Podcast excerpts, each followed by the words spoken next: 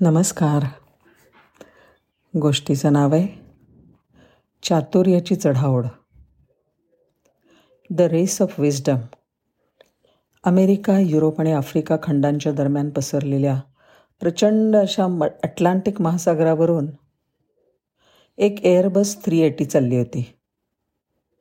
तीस हजार फूट उंचावरून प्रति तास आठशे किलोमीटर वेगाने हवामान अनुकूल असल्यामुळे तिचा प्रवास शांतपणे चालू होता.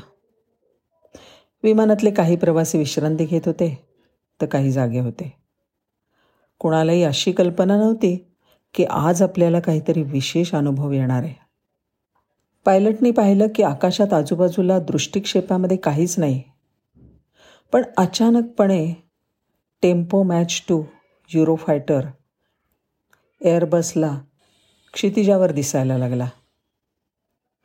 ह्या लढाऊ विमानाचा पायलट उत्साही पराक्रमी आणि तरुण होता. त्याला काहीतरी गंमत करायची लहर आली. त्यांनी त्याचं थ्रॉटल ॲडजस्ट केलं. वेग वाढवला आणि अगदी सहजपणे एअरबसच्या शेजारून जायला लागला. त्यांनी त्या प्रवासी विमानाच्या पायलटशी गप्पा मारायचं ठरवलं. त्यांनी मोठ्या उत्साहाने एअरबसच्या पायलटला रेडिओ संदेशाद्वारे अभिवादन केलं. Hello captain. तुमची एअरबसची फ्लाईट फार कंटाळवाणी तर नाही ना?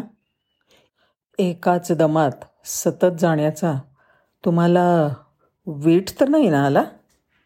आता पहा जरा गंमत. माझ्याकडे पहा. तुम्हाला मी काहीतरी रोमांचक कसरती करून दाखवतो. असं म्हणून त्यांनी त्याचं जेट झरकन वळवलं. सुपरसॉनिक स्पीडने तो सरळ वर उंचावर गेला. आणि काळजाचा थरकाप उडेल अशा वेगाने तो जवळजवळ समुद्रसपाटीपर्यंत खाली पोहोचला. एअरबसमधले प्रवासी अतिशय आश्चर्यचकित होऊन जेट विमानाच्या त्या कौशल्यपर्ण कलात्मक चित्ततरारक कसरती पाहत होते. आता ह्या कसरती पूर्ण करून फायटर पायलट एअरबस जवळ आला. आणि पॅसेंजर प्लेनच्या वैमानिकाला त्याने आधीरपणे विचारला सर कशा होत्या माझ्या कसरती? पॅसेंजर प्लेनचा पायलट पोक्त अनुभवी आणि हुशार होता. तो म्हणाला अरे माझ्या मित्रा अत्यंत अद्भुत एकदम नेत्रदीपक. तू तर सारं आकाशच तुझ्या जेटच्या करामतीने व्यापून टाकलं होतंस. काय विलक्षण कसं बाई तुझ्याकडे. पण हे बघ आता मला सुद्धा तुला काहीतरी दाखवण्याची संधी दे. बघत राहा. आपल्याला काहीतरी वेगळं थरारक पाहायला मिळेल म्हणून फायटर जेटचा पायलट एअरबसवर लक्ष ठेवून राहिला. पण एअरबस होतं त्याच वेगाने त्याच दिशेने आणि त्याच उंचीवरून शांतपणे सरळ उडत राहिलं. दोन मिनिटांची पंधरा मिनटं झाली.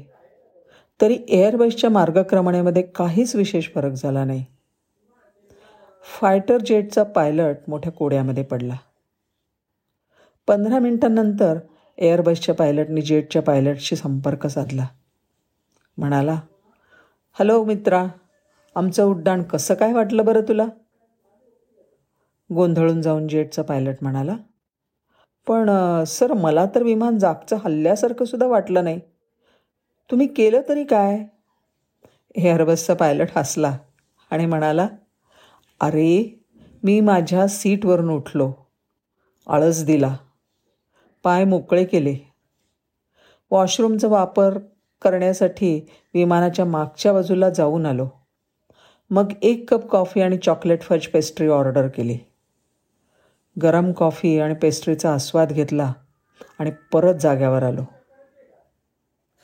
कॉकपिटमधून उठून पाय मोकळे करण्याचा आनंद मी घेत असताना माझं विमान स्वतःचं स्वतः छानपैकी उडत होतं. तुला माहिती आहे विमान आहे तसंच उडत राहून मी जाग्यावरनं उठून कॉफीचा आस्वाद घेतला. म्हणजे त्याचं असं आहे की तुम्ही जेव्हा तरुण असता त्यावेळी वेगाचं आकर्षण असतं आणि त्यावेळेला त्यात आनंद मिळतो हे सुद्धा निसंशय. पण जसजसं तुमचं वय वाढतं आणि तुम्ही सुज्ञ होत जाता तसतसे तुम्ही सुखसुविधा आणि रोजच्या आयुष्यातल्या साध्या साध्या गोष्टींपासून मिळणाऱ्या आनंदाला अग्रक्रम देता. कारण ह्या गोष्टींपासून मनाला अधिक दिलासा मिळतो. यालाच एस ओ एस असंही म्हणतात. म्हणजेच स्लोअर ओल्डर अँड स्मार्टर. धन्यवाद.